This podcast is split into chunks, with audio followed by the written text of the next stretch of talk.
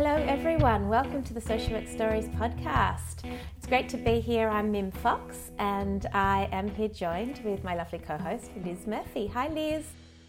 Hello everyone. How you doing, Lis? I'm okay. I don't know, actually I'm feeling a bit flat today. Yeah. I just feel like, I know, there's a flat vibe in the air, and that's actually what we want to talk about today. So before we get to that, I just want to acknowledge the Aboriginal country that we're on today. I am recording from Mongol country, and I want to acknowledge not just the Aboriginal country, but any Aboriginal or Indigenous listeners that we have around the world, Liz at the moment, who are listening, and elders past, present and emerging. And also just, I would really like to acknowledge the fact that COVID has reared its ugly head yet again around the world, hey? Like we're coming through what is the millionth wave for some places now. And in New South Wales at the moment, we're sitting in a really difficult lockdown period, which is why we have this flat vibe going on. I think you're right. I think there's like a collective flatness that I'm picking up from my friends and my colleagues. And I think you're right. I think that's why you and I and Justin chose to talk about this topic today. Yeah. As a gesture of maybe a bit of, you know, personal therapy on my own part here, but why not? Well, for those listeners who have just tuning in, first time listeners, first time callers, first time, you know, that phrase they use on the radio. Anyway, for those of you who don't feel like you know Liz and I so incredibly well by now, normally we would have a story by an anonymous social worker as the centrepiece of our episode, but we made a different decision today because of this feeling that we've had, and actually a feeling that's been sitting with us all year and has kept coming up in conversations between us, Liz, which is this idea of self-care, but also of, I guess, professional compassion or professional resiliency, would you say? On the bright side, and I think the shadow to that is the vicarious trauma, compassion fatigue, and just sheer exhaustion that I think many social workers are experiencing at the moment. So it's like we're wanting to kind of have a conversation where we share some of our own stories, Mim. That's right. We're the social workers today. We're the social workers, and it also gives people a sense of how long you and I have been interested in this space too. Yeah, that's right. So at World Social Work Day earlier this year, we presented on a piece of research that we had been involved with for the last few years on vicarious trauma and compassion fatigue with hospital-based social workers. And at the beginning of that presentation, we shared our own stories, didn't we, about what made us interested in this research and why we wanted to do it. So we thought, listeners, we would share our stories with you, but then also tell you a little bit about our research and have a discussion about why this topic is so important to us and what we think is really necessary for us as a collegial community at this point in time. Yeah? Yes. Do you want to kick us off, Liz? I'd be more than happy to, Mim. So it will feel a bit red because it is that, but I think it sums it up in a succinct way, and then we can maybe talk about it afterwards. Yeah. Because I might have some questions of you and you might have some questions of me. Sounds good. Okay. So in 1995, I burnt out. Now, with perspective, I can see how it happened. I was working at my local hospital as the oncology inpatients and outpatient social worker. I was a team leader for a group of 6 social workers. I had a constant stream of students and was doing a research project on breast cancer and social work. Outside of work, I was parenting a 7-year-old and a 3-year-old.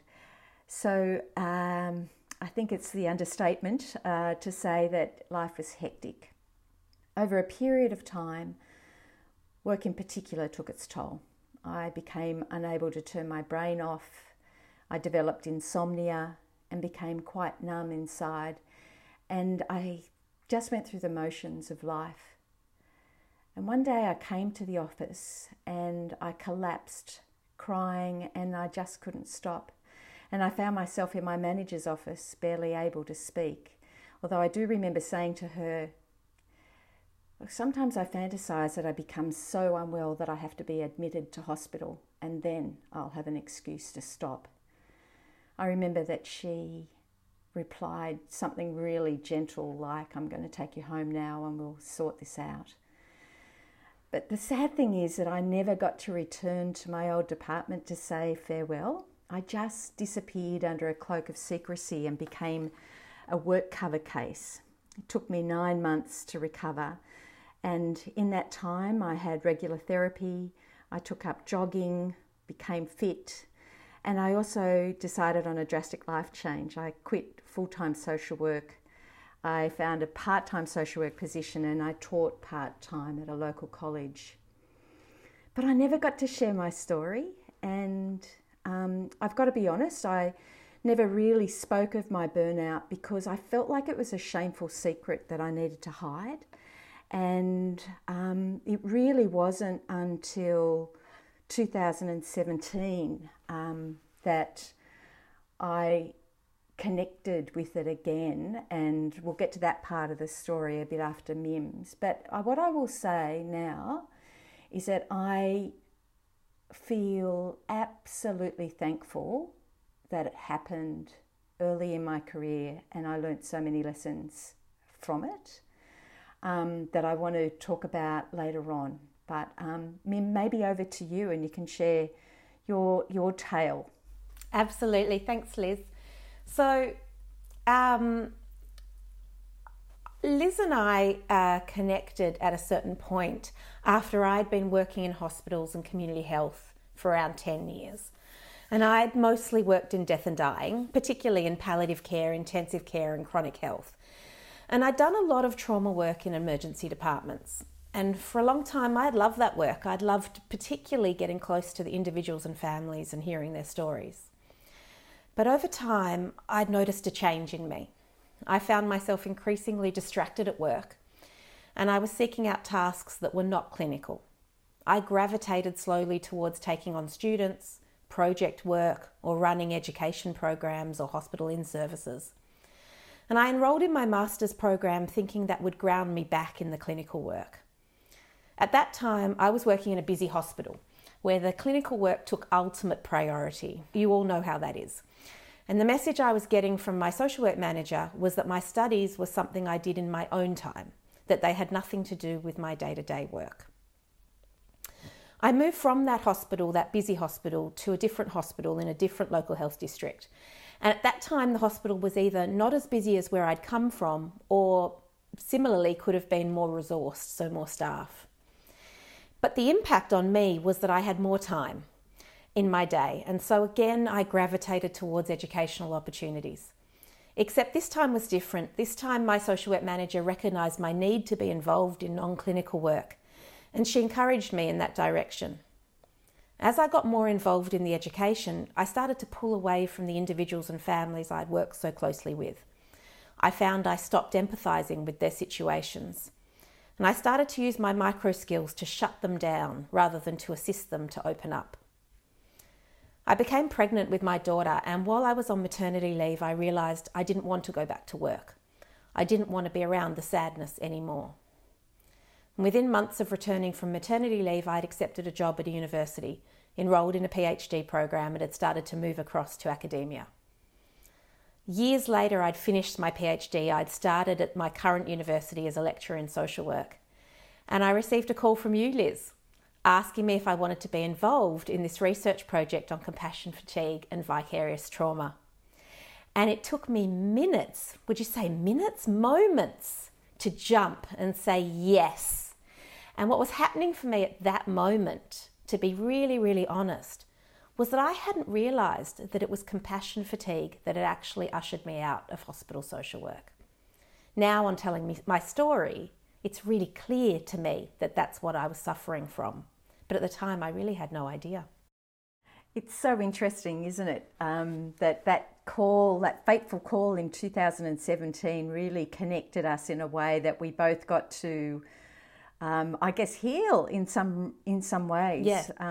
Our own wounds that were caused as a result of compassion fatigue and vicarious trauma. And that 2017 call was as a result of the hospital that I was then working at had a Work Health and Safety Committee of social workers, and they identified that the biggest risk for their social workers was compassion fatigue and vicarious trauma. And I remember one of the social workers came and said that they had started doing some preliminary research in this area, or a lit review, yeah, and couldn't find very much in relation to what constitutes a safe workplace for social workers in hospitals, and or how do we actually look at that? How do we know what is safe practice, and is vicarious trauma and compassion fatigue a real risk for social workers? So that was the call that I made to you, looking for an academic. Who do you know? And I don't think I finished that sentence. Yeah, that's it. That's it. I jumped so quickly. It's such a funny moment, and I think it's a really interesting environment that those questions were being asked from, because actually, up until that point, there were no policies either in Safe Work Australia across the board or within the local hospitals that actually supported social workers to be firstly talking about their workload in a structured workload model environment. It was luck of the draw if you got a busy ward or not, and whether you were buddied with another social worker or you were alone on that ward, or it was really oftentimes luck of the draw. And then there was no policy that was actually supporting social workers to come forward and name it as vicarious trauma or compassion fatigue, and no policies that were supporting supervisors or managers to include it regularly in clinical supervision or in annual performance management, right? So there was no permission to have the conversation. And that was when we started talking to people about this issue, those were some of the initial messages that were being resoundingly said to us, right? Yes, yeah, very much so. And that anything to do with a person experiencing vicarious trauma or burnout was quite shameful to acknowledge. And interestingly, after you and I presented at the World Social Work Day Forum, I had lots of people coming up to me or emailing me actually saying, I feel just so validated to hear you share your story, because I thought that I was the only person experiencing this, and I felt like I couldn't actually talk about it out loud with people. And that still makes me feel so incredibly sad that our colleagues and friends see this as a personal failing, that it's something that I did or didn't do that has brought this upon myself. And I think the fact that we don't have any of those policies really does accentuate that. Yes. If the organisation isn't actually acknowledging that there's safe practices around this, then it must be my fault. It can't be the organisation. Yes, but I also think that what often happens is that somebody's feeling something and they go to talk to someone about it. Often they don't because of the taboo and stigma, like you said. But if they do, the conversation very quickly becomes, well, what are you doing about your self-care? Are you going to yoga? Are you doing meditation? Are you going and walking on the beach barefoot? Are you, sitting and looking at the sunset? Any other, sort of typically naive scenario that should belong in a old-fashioned commercial, right, or advertisement. Like I think the fact that these conversations about self-care firstly never get shared between the responsibility of the individual and the responsibility of the employing organisation, paired with this really naive view of self-care, actually becomes quite problematic for the social worker who is actually struggling in their everyday. It's been a topic that has been talked about lots in my workplace, especially since this latest lockdown. I don't think there's any coincidence there. But One of the things that we, in Journal Club yesterday, we'd read this great article, and we'll put it in the show notes, and it's an editorial from Social Work Journal from last year, where they're actually looking at this whole idea of self-care, air quotes, on multiple levels, including embedding it into the code of practice of American social work, which I just think is so much more sophisticated than what you're talking about, Mim. That often the dialogue is around, oh yeah, as soon as I finish work, I'll go for a walk, or I'll go to a yoga class. I want to hear the conversation that says, no, your self-care goes on in our work time. That's right. You embed that into your work. You breathe in between your cases. You go for a walk at lunch. You take time to go to that professional development. You make sure you go to supervision, as opposed to it's done in addition to your workday. Yes.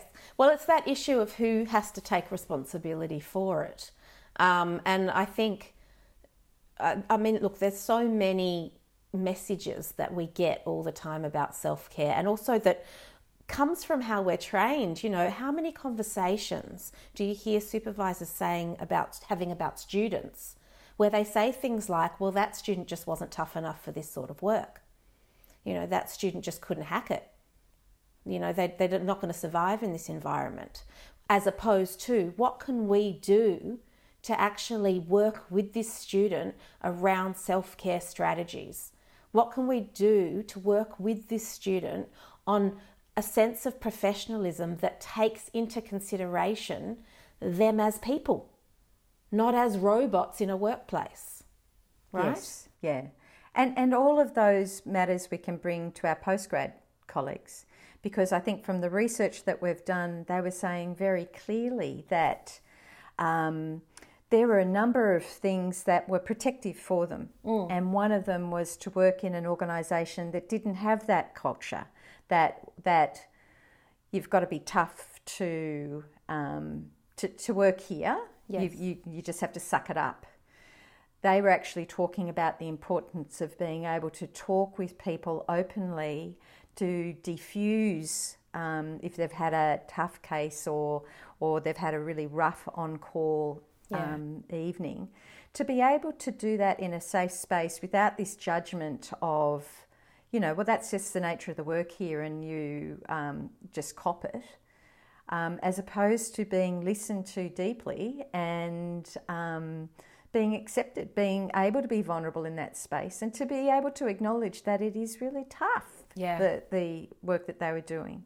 And they also told us that supervision was one of those spaces that they really felt that they could actually talk to their supervisor about how they were travelling in relation to their stress levels, and although that wasn't consistent across the board. I think there were a lot of people who were saying supervision should be the space.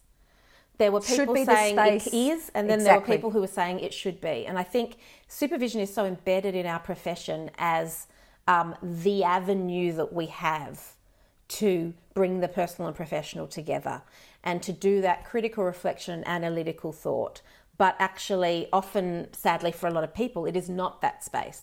Well, especially if it's a line manager that is indeed providing that clinical supervision.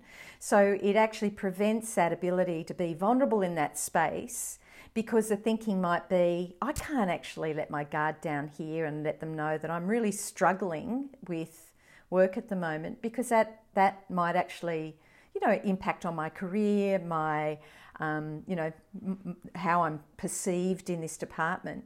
But the thing that gets me about the supervision is how many of us as supervisors embed in our sessions are checking in on the well-being of the people that we're supervising. I know I've become a lot more conscious of it since we've done the research and doing a lot more in that space. But prior to that, no, I don't think so. Yeah, it's amazing, isn't it? I think that the collegial regard, it needs to shift. It needs to shift. And people need to, I understand why there's that protective feeling in a line management supervision session. For those listeners who are a bit unsure about what we mean by line management, it's the idea that the person who is managing you and managing your everyday workload, how many cases you're carrying or how you're actually traveling in your everyday, is also the person giving you clinical supervision. And there's a dilemma in that dynamic, because actually if you're struggling in your capacity to carry that caseload, that person who is also your line manager, they have to actually make sure the caseload gets done. So can they really be as present as they need to be for you when that's actually what you're struggling with, what they're managing? It's tricky, isn't it, Liz? Like, it's a really tricky dilemma then for that role as well, not just for the person on the receiving end. And I think that it's important, though, that we look at the fact that as a line manager, as seniors, there is a responsibility that they do have to helping to create a safer culture for the social workers that are working within their department. And I think that's something that I've become a lot clearer around. Like, I have my own responsibility in terms of, yes, my self-care, my self-soothing, my looking after myself in and after work. But I think my sense is that the organisation, many of the organisations that social workers work in, need to step up and step into that space a lot more and be taking on more responsibility to helping to create that more safe milieu, if you like, but also coming up with, as we, you know, you and I have started to talk about, what is a safe caseload? Yes. What is a workload capacity that we need to be able to support our social workers to be sustainable in their work? But don't you think safety is a bit of a taboo word in social work? Like, I feel like we talk a lot about the safety of the client, a lot. But I think talking about our own safety, apart from are we going to get hit in the face, I really think that is an absent discussion in social work practice. And I think every time when we talk about safety, it's always external to us. It's never internal. And it's definitely never about our psychosocial well-being. Or maybe we need to change the conversation then. I agree. I think it's a cultural shift. I do think it's starting. And so since we did this piece of research, so we surveyed and interviewed 100 social workers across a local health district, which was a phenomenal experience, Liz, to actually be immersed in that environment and to hear those stories, right? Because like you said before, stories don't get told. So to actually hear people telling stories that they had never told in public before was quite amazing. And to be able to then hear people say that they feel that they don't feel that they are autonomous in their everyday work, that they walk in, they don't know what the day will bring, that it's confronting and unpredictable. To hear people talk about on-call as a really anxiety-provoking experience. I mean, these are conversations that just weren't in the regular, everyday conversations that this local health district had been having up until then, right? So I think it really did produce a shift in the culture. You know, these stories could come out of the shadows and actually, you know, take centre stage, which I think is a massive change. I do too, but I also think what I've find useful is thinking about other professions that have actually made safety pivotal to like their work. So I think about what it was like to be a builder, say, you know, several decades ago, people were dying on building sites all the time. They don't as much anymore. Miners, you know, it's a lot safer to work in a mine now than what it was 100 years ago. But I think social workers have to start using this language about ascertaining whether it is in fact safe for me to do that next case, whether it is safe for me to go on call and then come back to work the next morning. Yeah. But it also should be not just them deciding on that, but it should be that there are some protocols around this.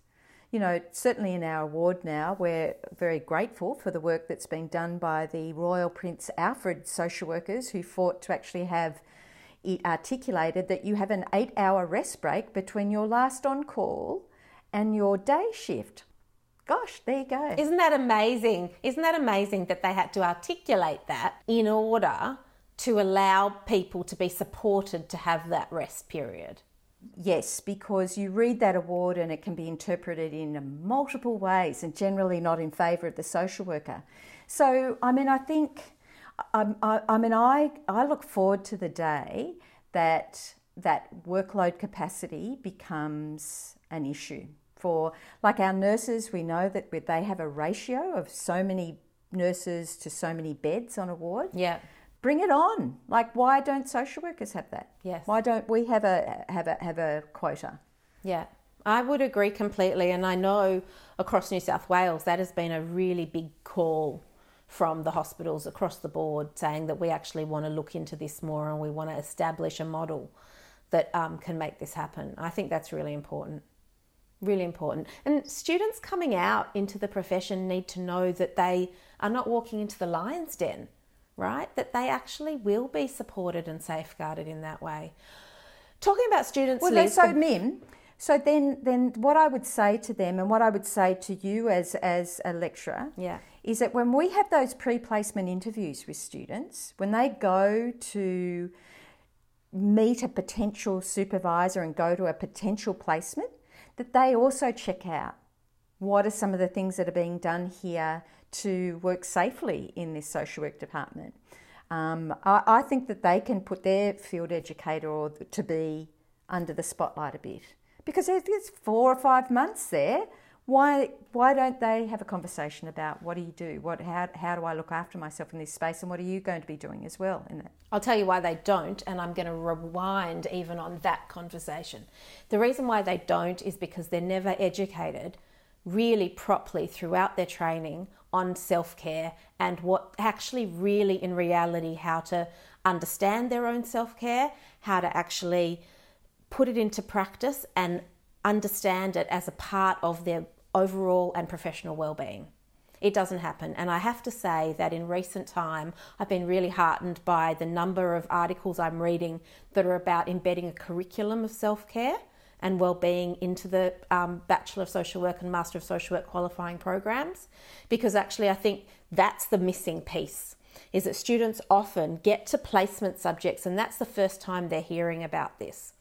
And it's actually too late by then, because now they're coming face to face with it every day on placement. Like you're saying, there's a crucial conversation that's missing at the beginning. But they can't have had that conversation if they haven't already engaged in a curriculum of self-care.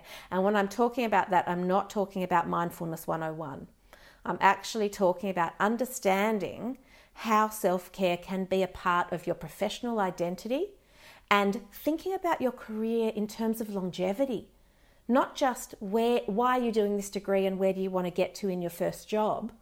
How are you actually going to weather the years ahead of you in a career where you are hearing stories every day, where you are encountering situations every day that are you as a person, not just a professional, engaging and interacting in that? That's a bigger question. It's a much bigger question that actually I do believe takes an entire curriculum to work through, not just you're on placement, off you go.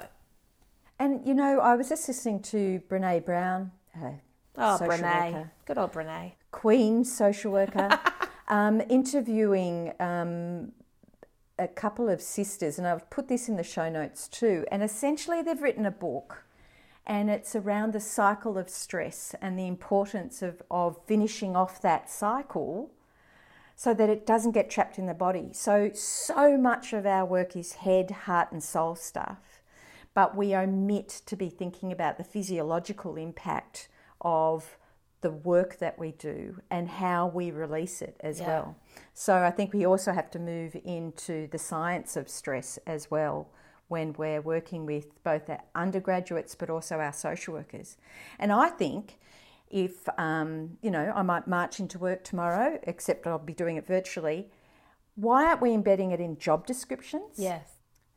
Why aren't we embedding it in annual reviews? Absolutely, annual reviews, it should be there in. Yeah, so along with what are my learning goals for this year? What are the ways in which that I need to embed into my practice to keep me safe in this? And then vice versa, what are some of the if I'm the manager, what are some of the things that I can be doing more to support you in your work? Mm. Wouldn't that be a good conversation, Mim? That would be a great conversation, and I think it's really vital. I actually think, you know, you and I, Liz, we talk a lot about lifelong learning and about how you don't just, there's no start and stop to this in our professional growth, right? That actually this is a process that we go through throughout our lives. And, you know, the social worker we once were when we were a new graduate is quite a different social worker that we are at this point now, right? And, you know, and that's because we've learnt as the time has gone on, we have gained this practice wisdom and practice knowledge, let alone all the theoretical knowledge and all the rest of it, but we've actually lived a career, lived in the profession and grown within it. So why are we not living and growing when it comes to self-care? And why are we not actually taking that knowledge that we've gained and then training the younger generations to take that with them as well? I feel like we're doing a disservice here. I do too, Mim. I think it's got to stop right now. Is this a challenge? It is. It's a challenge. And I'd be really interested to know from our listeners what they're doing in their workplaces too, whether there's something that they can be sharing with us around how they work safely. That's right. Yeah, because I think let's move away from this sense of I retreat in shame because I'm not coping in my work to just being talking about it. This is what us social workers are good at. Yes. Talking about it, talking about what works, supporting each other in moments of vulnerability and, and really being there for each other as well. Because I know that when I burnt out, my colleagues and friends saw it before I did. I was so numb to anything I think that was going on that they saw the difference in me before I recognised it. And so I think there's a real responsibility that we have for our friends and colleagues to be sharing that, to be showing our concern and to be reaching out if we're seeing things that aren't normal to that person's behaviour. Yeah. I this came out of the research as well, that those peer support networks are so essential, right? And having, you know, one other person, whether you share the office with the person, whether you have lunch with that person, whoever it is, that you have someone that you can talk to about how heavy that day was or how hard that case was or complex or how challenged you felt by it, or how much it impacted you, right?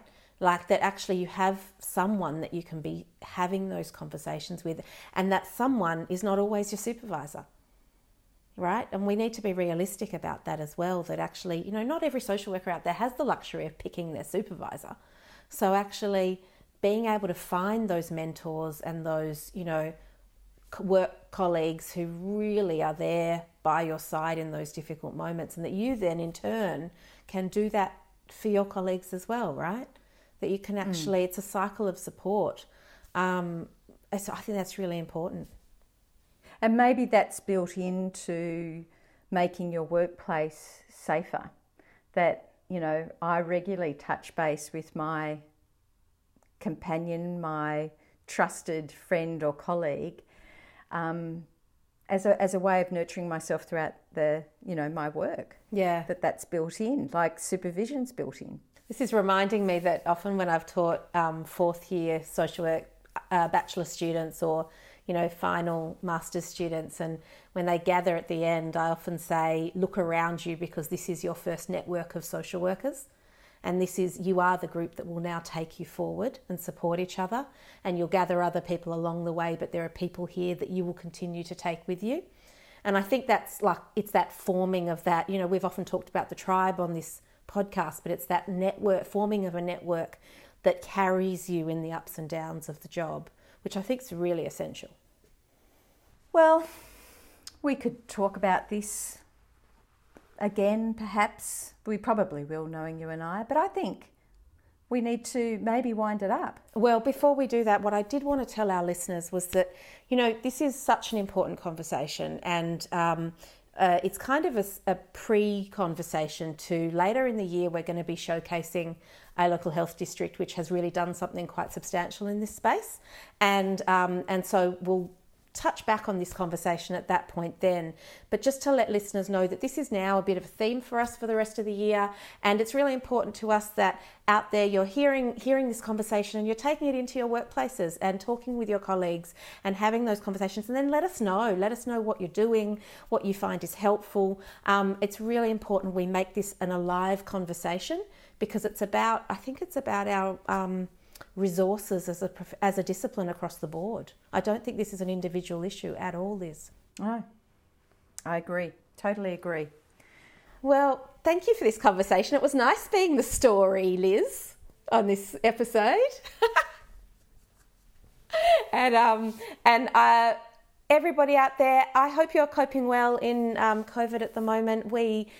We know it's a struggle and everyone's battling every day, both personally and professionally. I want to do a big shout out to those who are working in frontline jobs and really taking the brunt in your space at the moment. And hit us up on Twitter, Instagram, www.socialworkstories.com. Let us know how you're doing and whether there's any stories in particular that you think will carry you through this time, because we would love to be showcasing those as well. Anything final from you, Liz? Just one thing, Mim. Yeah. I think it's our 3rd year anniversary, is it not? It is! Happy birthday! Woo! You all can't see us, but Liz and I are having a bit of a boogie at the moment. Tragically. Yes. Shout out to Justin Stech, our producer, for all you do for the podcast as well. 3 years since we launched this podcast, and a really exciting time. Yay! Yeah. Here's to another 3 years. Yay, absolutely. Thanks so much, Liz. Thank you, Justin. Thank you, everyone. See you all. Hear from you all soon. Bye.